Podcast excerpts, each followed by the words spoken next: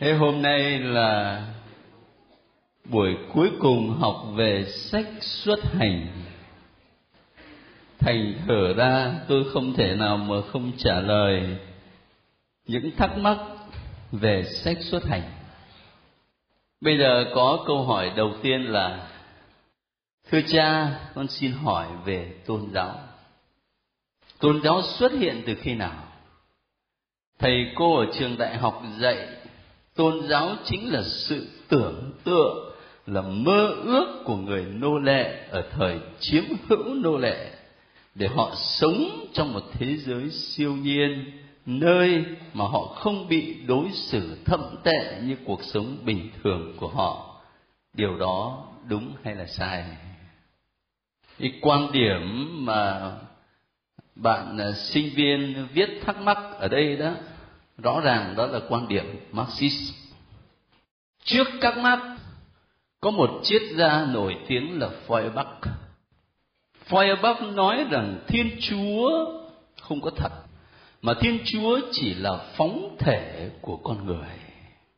Những cái gì tốt đẹp ở nơi con người có thì con người lại không tự tin là mình có mà con người lại phóng những cái tốt đẹp đó vào một hữu thể ở bên ngoài và gọi cái hữu thể đó là thiên chúa. Tất cả những gì là tốt đẹp như là sự khôn ngoan, là tình yêu, là quyền năng, con người gắn cho cái hữu thể không có thật.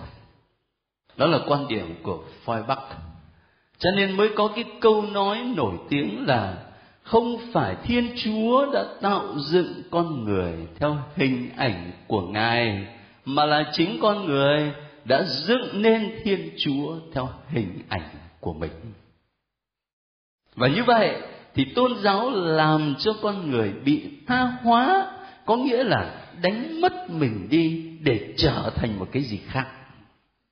Trước các marx đã có cái quan điểm triết học như vậy thế khi các mác xuất hiện, thì ông đưa cái tư tưởng này vào trong cái suy tư triết học của ông là một thứ triết học duy vật biện chứng và duy vật lịch sử.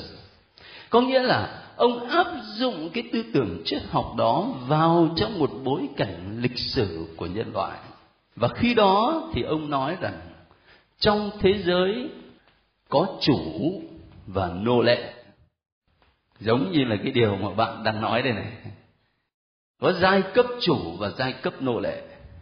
Cái anh nô lệ này, cả một cuộc đời vất vả và đau khổ. Anh ta mơ ước được sống một cuộc sống hạnh phúc, thoải mái, không phải vất vả. Nhưng mà có được đâu.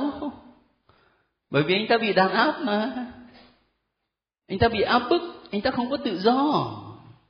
Thế thì lúc bây giờ anh ấy phóng tất cả những ước mơ của anh ấy vào một cái cõi ở trên này. Cái cõi đó gọi là thiên chúa này, là thiên đàng này. Và anh ấy mong muốn, hy vọng rằng khi mà lên thiên đàng này có chúa này thì anh ấy sẽ không còn cái cảnh khổ sở nữa.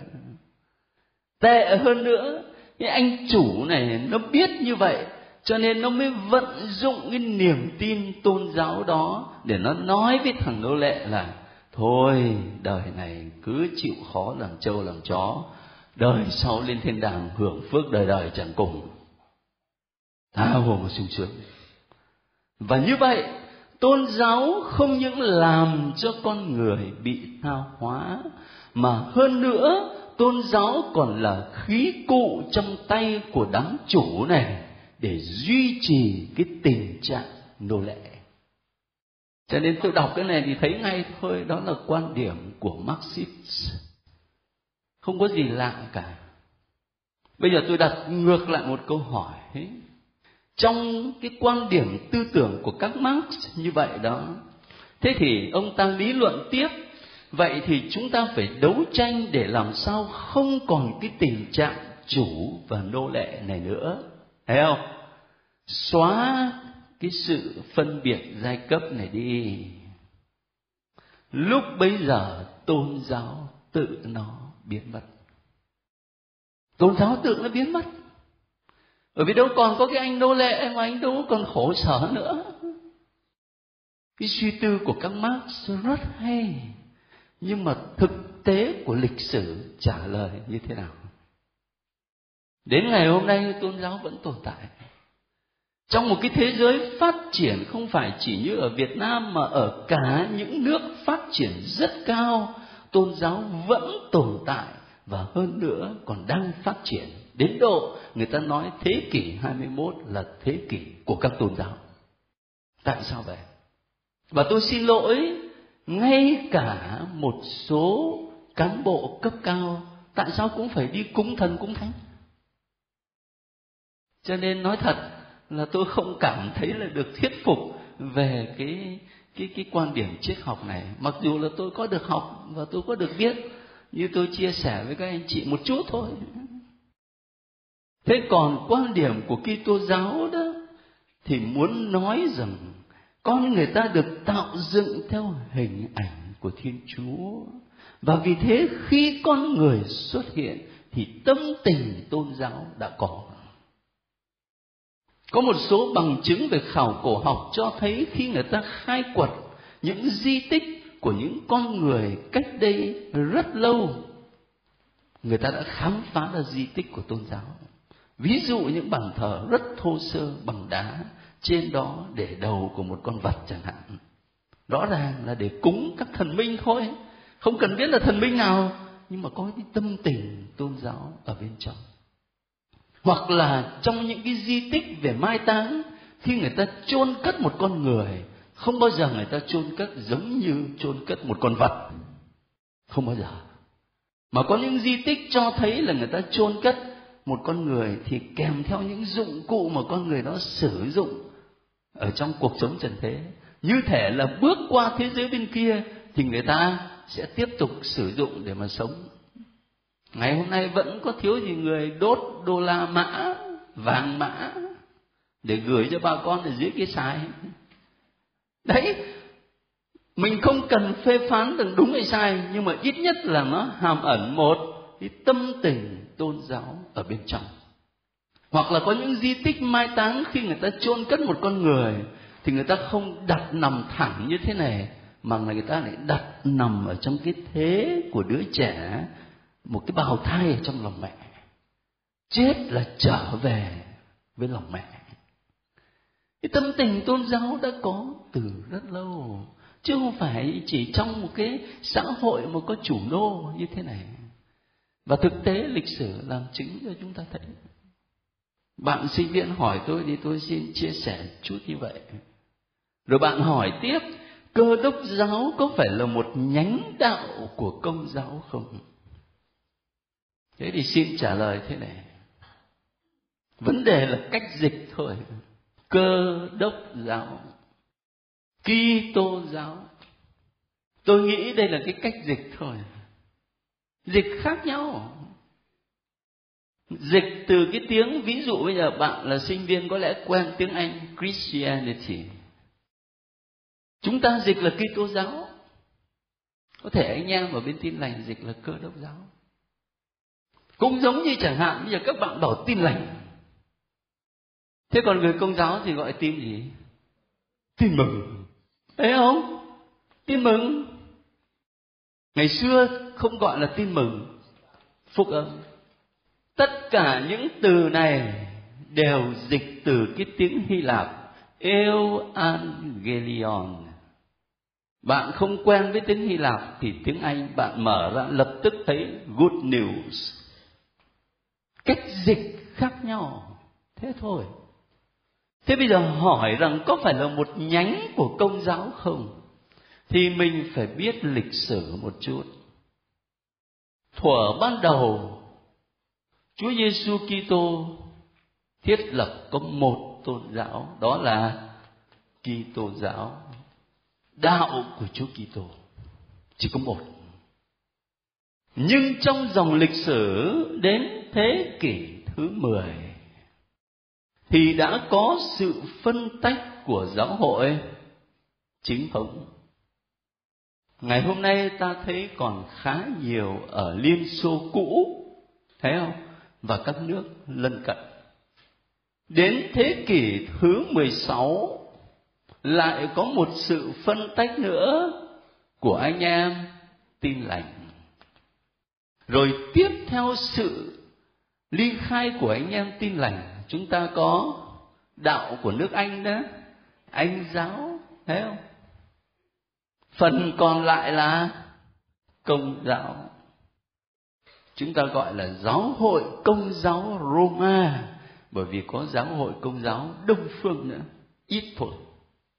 Như vậy khi các anh chị và các bạn nhìn vào cái hình này thì mình thấy công giáo có phải là Kitô giáo không? Tin lành có phải Kitô giáo không? Chính thống có phải Kitô giáo không? Như vậy bây giờ một người theo đạo tin lành thì có phải Kitô hữu không? Phải, tin vào Chúa Kitô. Nhưng mà có phải công giáo không? Dạ thưa không. Thấy vấn đề ngay. Còn cái cách dịch ở xã hội chúng ta quen dịch là Thiên Chúa giáo thì nói thật là chúng tôi đã có ý kiến từ đầu dịch như vậy là không có chỉnh nhưng mà chắc là đã quen bao nhiêu năm rồi thì nhà nước không muốn sửa chứ còn chúng tôi đã có ý kiến từ đầu là dịch như vậy không chỉnh Thiên Chúa giáo, tức là đạo mà của những người tin vào Thiên Chúa thì xin lỗi, biết bao nhiêu người tin vào Thiên Chúa. Anh em Hồi giáo người ta có tin vào Chúa không? Những người mà người ta thờ ông trời người ta có tin vào Thiên Chúa không? Dịch như thế là không chỉnh nhưng mà có thể về mặt xã hội thì người ta ngại cái từ công giáo, có nghĩa là đạo công cộng. Nhưng mà không phải, cái từ công giáo ở đây nó mang nghĩa là phổ quát.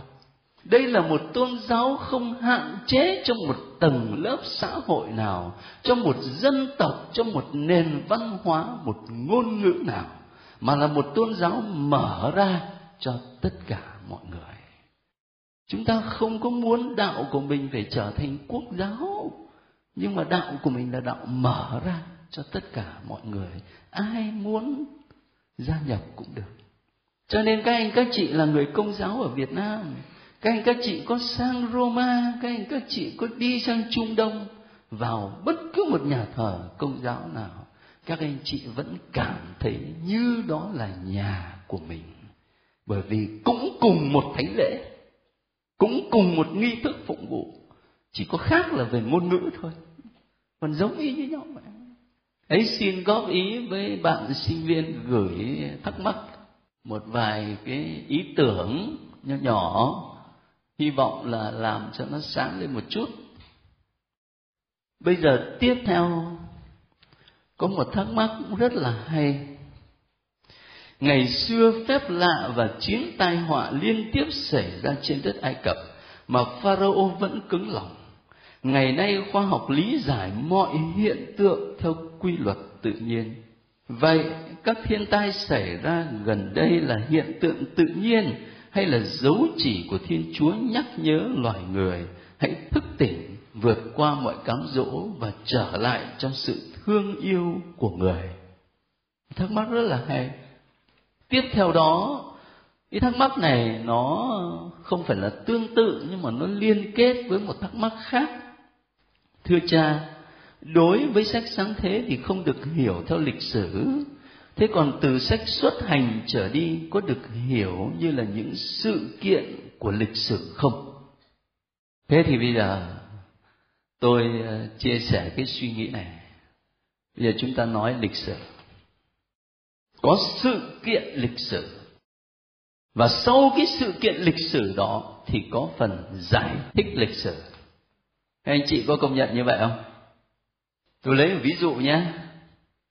Sự kiện lịch sử, ngày 16 tháng 9 năm 2006 Đức Giáo Hoàng Benedicto thứ 16 đọc một bài diễn văn tại Đại học Regensburg đấy là sự kiện lịch sử.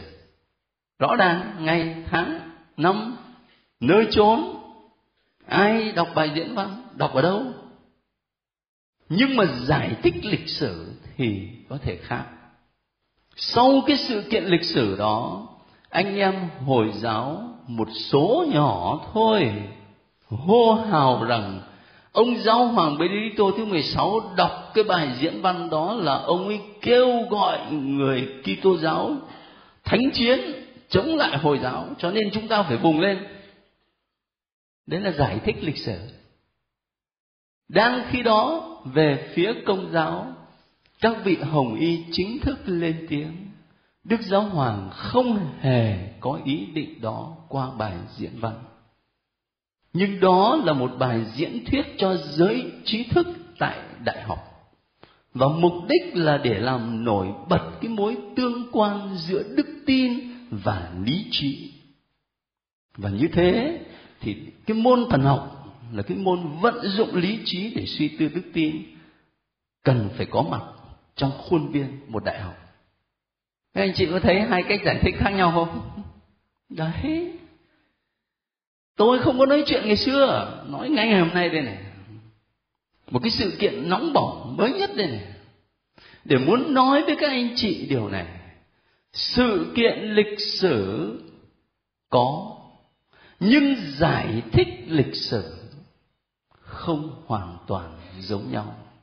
Bởi vì khi người ta giải thích, người ta viết lại lịch sử là luôn luôn người ta viết từ một quan điểm quan điểm có nghĩa là cái điểm mà tôi đứng đó để nhìn point de vue.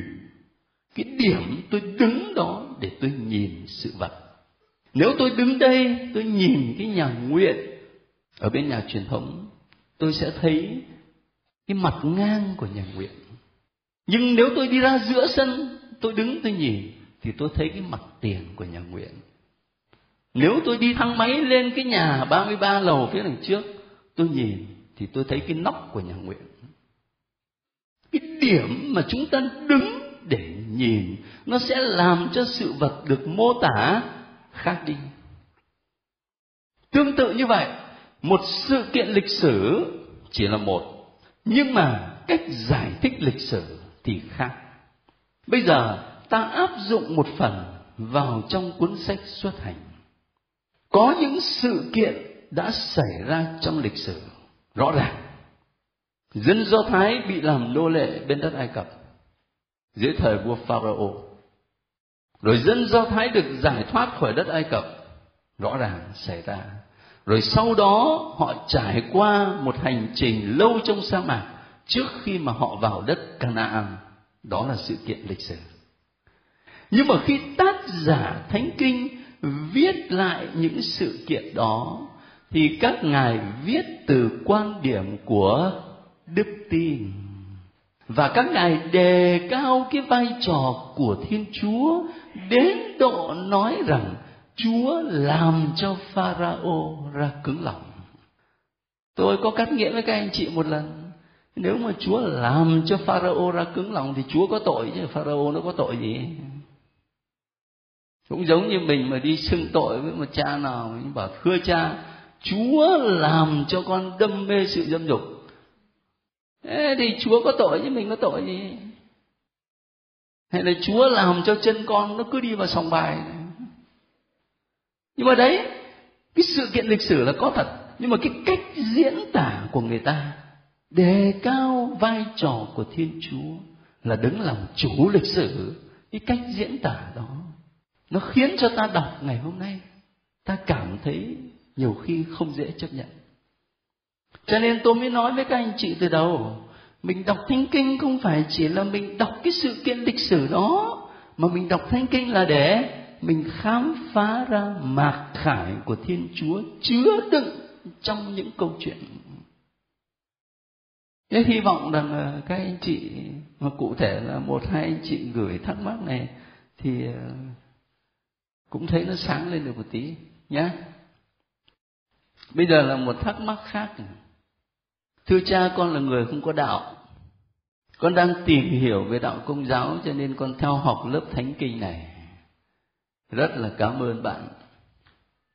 Một điều mà tôi không ngờ là trong nhiều lớp học mà tôi có dịp dạy, cũng có những anh chị em, không phải là công giáo nhưng mà cũng đi tham gia. Ngay cả nhà thờ đức bà cũng vậy nữa trong nhiều năm tôi dâng lễ ở đó, tôi không nghĩ rằng là trong nhà thờ có anh chị em ngoài công giáo. Cho đến khi mà các anh chị đi học lớp giáo lý dự tòng để chuẩn bị rửa tội, thì mới viết bài chia sẻ, mới kể là có người đi lễ đã ba năm, có người năm năm, có người bảy năm. Rồi mới quyết định là đi học giáo lý dự tòng để trở thành người công giáo thế trong chúng ta cũng có một vài anh chị không phải là công giáo nhưng mà vẫn có mặt ở đây. Sau khi đọc uh, xong sách sáng thế và xuất hành thì con có một vài câu hỏi mong cha giải thích. Thứ nhất luật một vợ một chồng đã được thiên chúa chúc lành ngay từ khi mới tạo dựng. Thế mà con thấy vào thời các tổ phụ người ta không mấy quan tâm lắm về vấn đề này con thấy có nhiều chuyện rất ngược với đạo đức luân lý. Thế thì xin cha giải thích thêm về vấn đề này. Bạn có câu hỏi hay quá. Chúa đã chúc phúc từ đầu là một vợ, một chồng mà các tổ phụ thì ít là hai. Có đứng lại còn dăm ba nữa. Đến thời vua Salomon thì không biết bao nhiêu mà kể. Thế thì nó làm sao? Đúng rồi bây giờ chúng ta nhìn lại lịch sử cứu độ nhé. Thiên chúa tạo dựng con người đầu tiên là adam, eva. Và bạn nói hoàn toàn chính xác, luật một vợ, một chồng đã được chúa chúc lành ngay từ khi mới tạo dựng. Rất đúng. Nhưng xin hỏi tiếp, Adam, Eva có sống mãi trong tình trạng gọi là công chính nguyên thủy có không? Dạ thưa không. Sau đó là là tội tội lỗi. Và khi mà đọc sách xuất hành đến đến phần này, tôi đã phân tích cho các anh chị đó, cái căn bản của cái tội này này là nó phá vỡ đi sự hiệp thông giữa con người ta với thiên chúa, giữa con người ta với nhau và giữa con người ta với cả vũ trụ.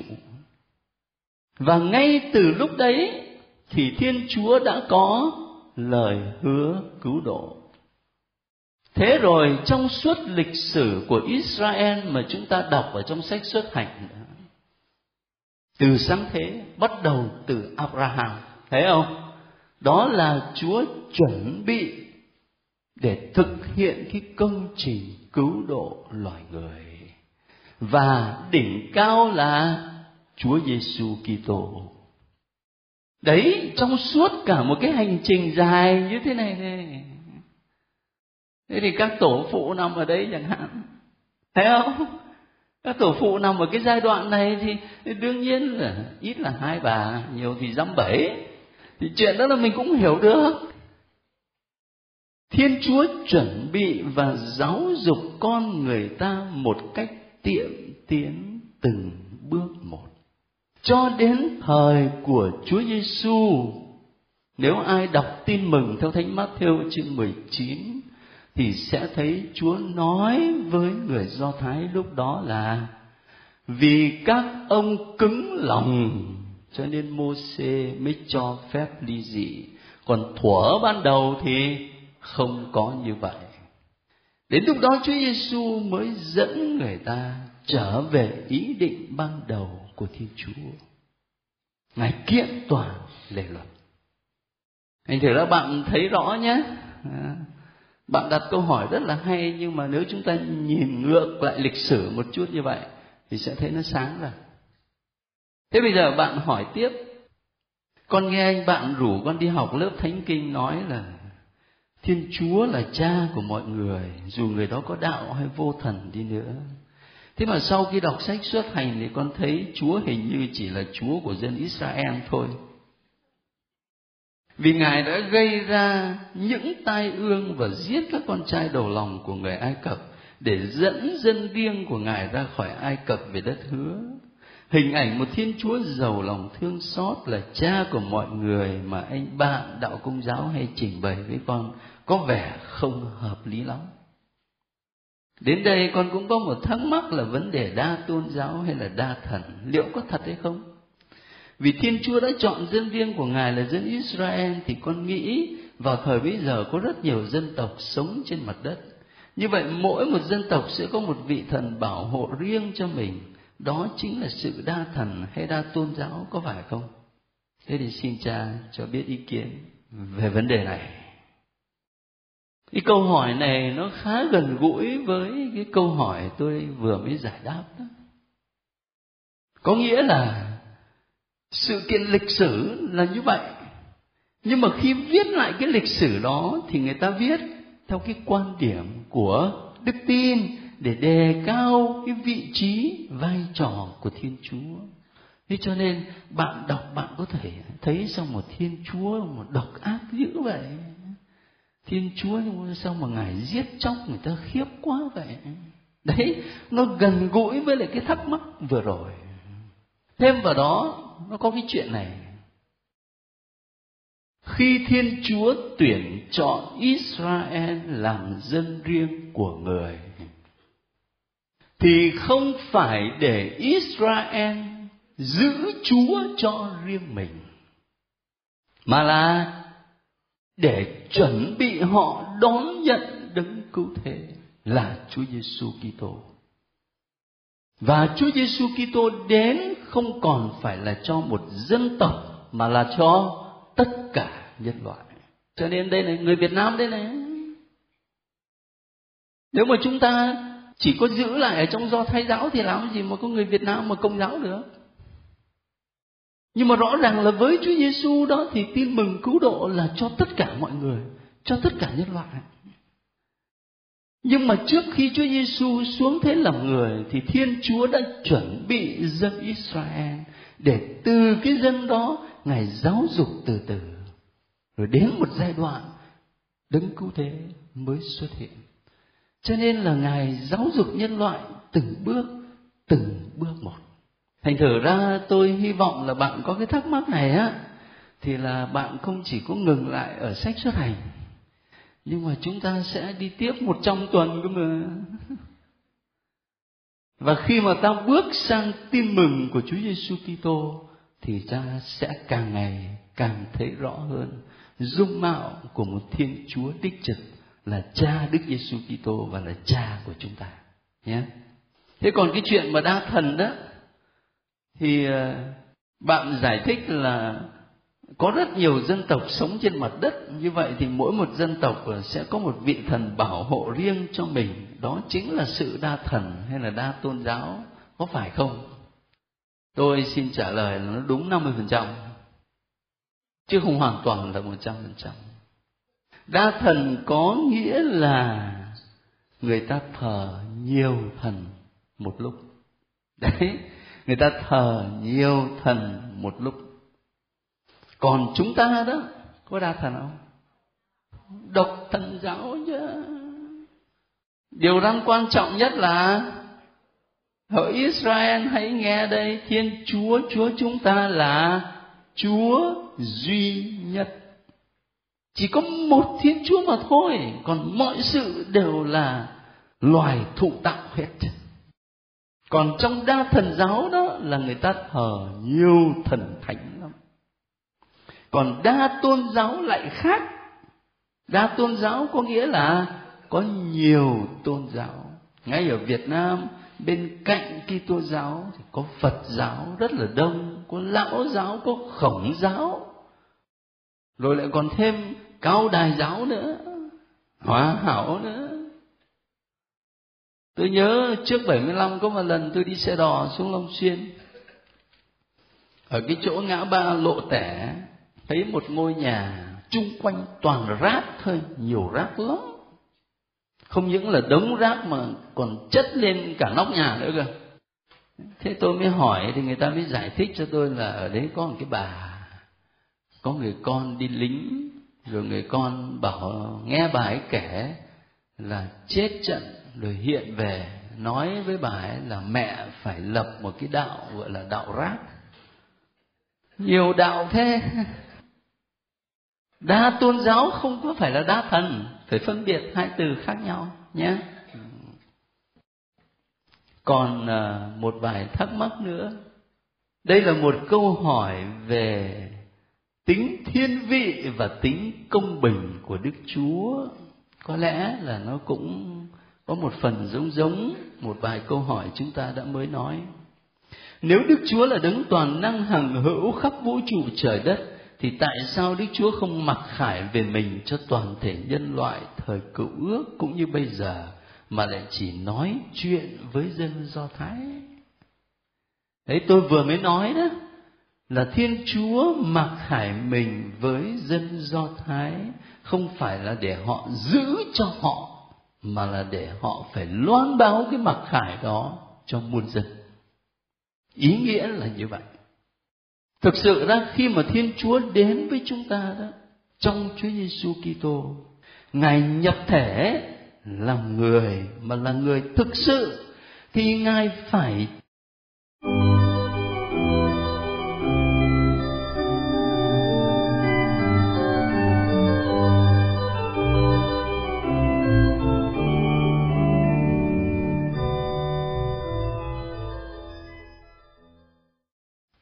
Hôm nay là buổi cuối cùng về sách xuất hành. Cho nên như một tổng kết vậy, tôi đề nghị các anh chị chiêm ngắm mô xề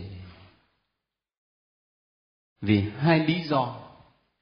Lý do thứ nhất khi chúng ta tập trung vào mô xê thì coi như chúng ta nhìn lại toàn bộ sách xuất hành bởi vì mọi biến cố trong sách xuất hành đều gắn với mô xê lý do thứ hai, mình là người Kitô hữu, cho nên đọc thánh kinh cựu ước nhưng vẫn luôn quy chiếu về Chúa Kitô.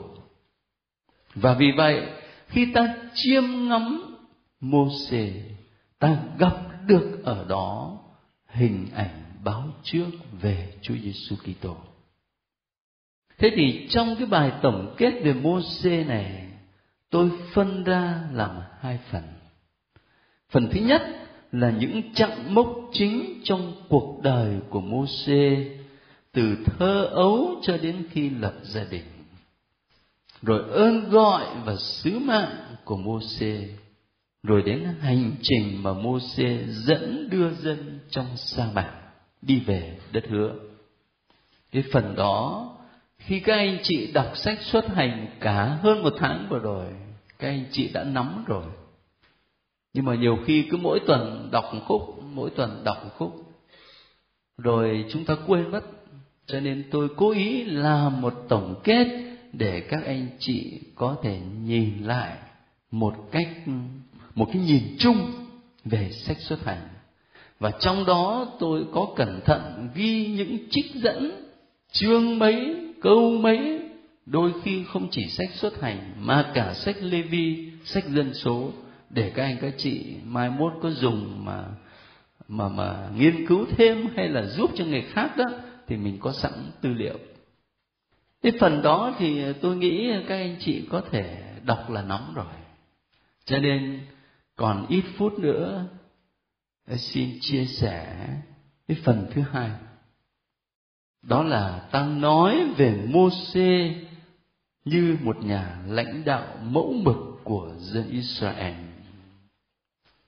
Ở đây có ba điểm mà tôi đề nghị chúng ta quan tâm. Điểm thứ nhất đó, ông Môsê là người của Thiên Chúa. Nếu được thì mời các anh chị mở sách không phải là xuất hành mà là sách dân số. Ta phải đặt mình vào trong bản văn cơ mới thấy đầy đủ ý nghĩa. Sách dân số ở chương 12 chúng ta cùng nhau xem chương 12 từ câu 1 cho đến hết câu 8 sách dân số có nghĩa là cuốn sách, sau sách gì? Lê Vi bà Miriam và ông Aaron phản đối ông Môsê về người đàn bà xứ cút mà ông đã lấy, vì ông đã lấy một người đàn bà xứ cút làm vợ. Họ nói, Đức Chúa chỉ phán với một mình Môsê sao? Người đã chẳng phán với cả chúng ta nữa ư? Và Đức Chúa nghe được. Ông Môsê là người hiền lành nhất đời các anh chị để ý nhé cái câu mà Miriam và Aaron Đức Chúa chỉ phán với một mình Môsê sao? Người đã chẳng phán với cả chúng ta nữa ư? Ghen tị đấy Tự cho mình cũng là ngôn sứ. Thế rồi ta đọc tiếp ở câu 4 này. Đột nhiên Đức Chúa phán với ông Môsê, ông Aaron và bà Miriam, cả ba hãy đi ra lều hội ngộ và ba người đã ra Đức Chúa ngự xuống giữa đám mây và dừng lại ở cửa lều. Người gọi ông Aaron và bà Miriam và hai người đi ra. Người phán, hãy nghe ta nói đây, nếu trong các ngươi có ai là ngôn sứ, thì ta, Đức Chúa, ta sẽ tỏ mình ra cho nó trong thị kiến, hoặc sẽ phán với nó trong giấc mộng. Nhưng với mô xê tôi tớ ta thì khác. Tất cả nhà ta ta đã trao cho nó. Ta nói với nó trực diện, nhãn tiền, chứ không nói bí ẩn. Và hình dáng đức chúa, nó được ngắm nhìn. Vậy tại sao các ngươi không sợ nói động đến mô xê tôi tớ ta có ai mà được chúa dành cho những lời lẽ tuyệt vời như thế này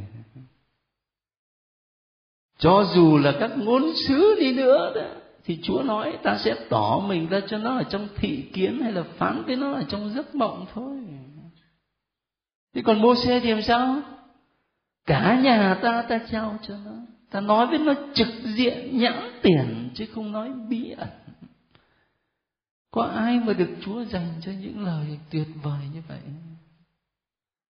Rõ ràng mô là người của Chúa thế rồi nếu mà các anh chị trở về với sách xuất hành, ít nhất là ở chương 34 thì ta sẽ thấy kẻ là mô lên trên núi đó và ông ấy ở trên núi với Chúa bao nhiêu? Bốn mươi đêm bốn mươi ngày. Và khi ông đi xuống thì làm sao? mặt ông ấy sáng chói. Mặt ông sáng chói. Đến nỗi mà người ta không dám nhìn. Ở với chúa. Và mặt ông bừng sáng. Tôi muốn các anh chị quan tâm cái chuyện này. Ở với chúa nếu mà chúng ta mở tin mừng theo Thánh Marco ở chương 3 câu 13 đó, nói về việc Chúa Giêsu gọi và thiết lập nhóm 12 tông đồ, thì các anh chị sẽ gặp cái câu này. Câu 13 rồi người lên núi và gọi đến với người, những kẻ người muốn và các ông đến với người người lập nhóm 12 để các ông ở với người và để người sai các ông đi rao giảng. Thấy không? Chúa thiết lập nhóm 12 các tông đồ là quan trọng lắm. Nhưng mà Thánh cô kể đó, Chúa lập nhóm 12 trước hết là để các ông làm sao? Ở với Chúa. Thường là chúng ta chỉ quan tâm đến những chuyện là Chúa sai đi. Nhưng mà trước hết là ở với Chúa. Nhiều khi mình nhiệt thành lắm mình bảo là tôi phải làm việc tông đồ. Tôi đi tôi khuyên nhủ người này tôi dạy dỗ người khác. Mà mình quên cái điều kiện tiên quyết là ở với chúa. Linh mục cũng vậy linh mục dễ bị cám dỗ, tôi phải giảng giải rồi tôi phải làm các bí tích rồi thì tôi phải làm các việc mục vụ rồi tổ chức các công tác xã hội. Mà cái căn bản nhất là ở với chúa. Ở với chúa thì mặt nó mới sáng lên. Chứ nếu không ở với chúa thì làm đủ thứ việc xã hội mà mặt nó cứ tối. Hôm nọ tôi đọc một cái chuyện ngắn của võ hồng gặp một đoạn hay lắm, cho nên chia sẻ lại với các anh chị. Nhà văn võ hồng kể, không phải là về đạo công giáo đâu, về đạo phật ấy. nhưng mà đọc là mình suy nghĩ. Ông viết thế này, trong thời gian làm nghề dạy học, tôi có dạy ở một trường trung học bồ đề được dạy chữ cho các tăng ni. Lúc vãng niên, mỗi khi có vị tăng ni nào đến thăm là tôi dạy đứa cháu ngoại vốn rất cứng đầu, nghịch phá, phải đứng nghiêm, thủ lễ, chắp tay cúi đầu. Nó tuân lời, không miễn cưỡng. Tôi đã hiểu đúng tâm lý. Áo màu lam, áo nâu, trang nghiêm, thanh đạo giọng nói khoan hòa, cử chỉ từ tốn đã chinh phục nó.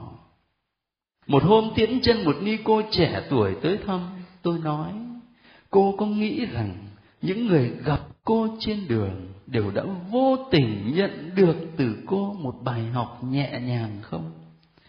Kẻ gặp thời đang tự mãn ồn ào vì hào quang của quyền lực trong tay mà gặp cô nâu sồng thoát tục, thì họ giật mình nhận bài học vô thường. Tên ăn chơi bợm bãi, khoe giàu, khoe đẹp, khoe sang, nhậu nhẹt lưu bù thả cửa, thì chợt khựng lại tự xét lại bản thân âm thầm xấu hổ. Cho đến các em học sinh nhỏ nghịch ngợm, phá phách ồn ào, cũng tự nhiên giật mình khi thấy cô nhẹ nhàng bước đi không gây tiếng động. Tôi yêu và kính các bậc tu sĩ. Nhiều lần tôi lặng lẽ nhìn các vị mà âm thầm nhận lấy một bài học khiêm cung. Nhiều vị mặt mũi phương phi hơn người thường nhiều vị sức bóc khỏe mạnh hơn người thường. Nhiều vị trí óc thông minh hơn người thường. Nhưng các vị tự nguyện hiến mình cho đạo, cho chân lý giải thoát, sống cuộc đời khổ hạnh cho chính mình, mà xả thân làm việc cho muôn kẻ khác. Tôi thấy mình thua kém. Cái đoạn văn thật là thấm thía. Khi mà người ta ở trong cái cõi tĩnh lặng nó thấm vào trong tâm hồn của người ta. Rồi nó thoát ra trong cái cách sống từ đi đứng, ăn, nói, ứng xử. Mà người ta ban tặng cho cuộc đời cái đấy. Cho nên có một nhà văn nào đó tôi quên mất rồi. Cũng nói tương tự như vậy. Các vị sư khi họ đi chân đất, giữa cuộc đời, giữa chợ búa, họ đi chân đất thinh lặng, tay cầm bình bát, gọi là đi khất thực, đi ăn xin. Nhưng mà thực tế không phải là họ ăn xin, mà họ đang ban tặng cho cuộc đời.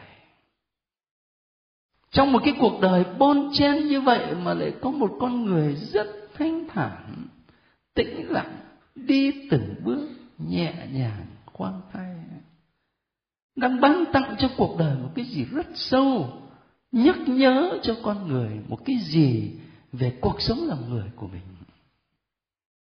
Thế nếu mà chúng ta đến những đan viện, các dòng chiêm niệm như nhạc kín này, các anh, các chị sẽ thấy là mình nhìn thấy các sơ tự nhiên thấy thanh thoát. Các linh mục chúng tôi mà làm việc ở ngoài đời đó, gọi là linh mục giáo phận đó, chạy tối ngày. nhiều khi mình không có đủ thời giờ để mà sống tĩnh lặng. Chứ còn nếu mà vào trong đan viện như nhà kín này nhìn thấy các sơ cái tự nhiên thấy rất là thanh thoát. Cho nên đừng tưởng là mình phải làm hùng hục đó, thì mới là phục vụ người ta nhé cái đoạn văn này rất là thâm thúy. Và ngay khi mà mình ở với chúa mới là điều quan trọng. Để trở thành thực sự là người của thiên chúa.